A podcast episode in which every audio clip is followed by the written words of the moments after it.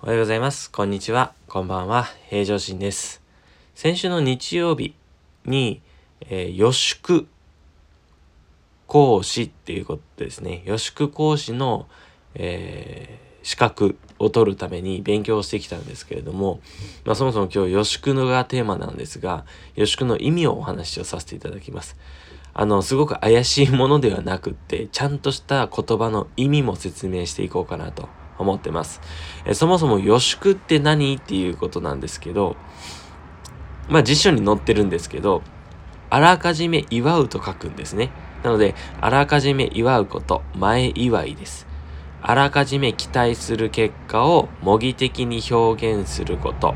その通りに結果が得られることを、に基づいてるっていうふうに言われております。まあ、もともとはその年の初めに一年の豊作を願って行っていたことなんですね。えー本とかをこう読んでいただければとは思うんですけれども、田植えをする前から今年は豊作だったやったーっていうような感じで先にお祝いしてることなんですね。で、えーお花見あるじゃないですか、花見。皆さん好きですよね。日本人好きですよね、花見。それってもともと花を見ながら、桜を見ながら、日本酒を飲んでお祝い、乾杯してたんですね。日本酒ってもともと何でできているかというと、米なんですね。なので、もうできてしまったという米を使ってできたお酒を飲みながら祝う。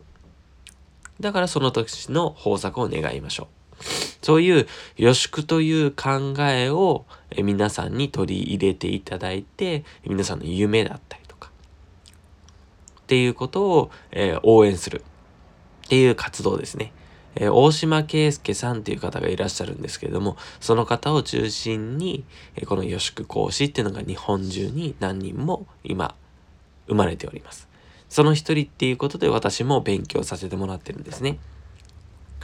私自身も予宿の方でのコンテンツを実際試して、もうすでに2個から3個、えー予宿を達成しております。やっぱり自分の頭の中で思っている目標だったりとか考えていることを実際のこうアウトプットにしていく、えー実際の効果としてしていくためにはやっぱり予宿のコンテンツをうまく使っていった方がいいなって個人的に思っております。まあ、今後そのもう一回、えー講習があるんですけれども、えその中で、えもし手に入れることができれば YouTube の方でもお話をさせていただければと思っております。まあ、今日はもう予宿についてお話をしていたんですけれども皆さんもあるはずです夢が叶えたいことがそれに蓋をしていませんか？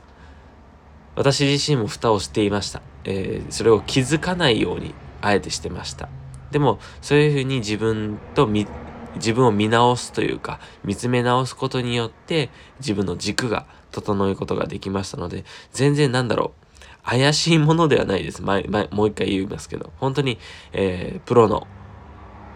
えースポーツだったりとか実際高校とかでも効果が出ている。ものになりますのでもし気になる方がいらっしゃいましたら、えー、よしくと、えー調べていただいてその内容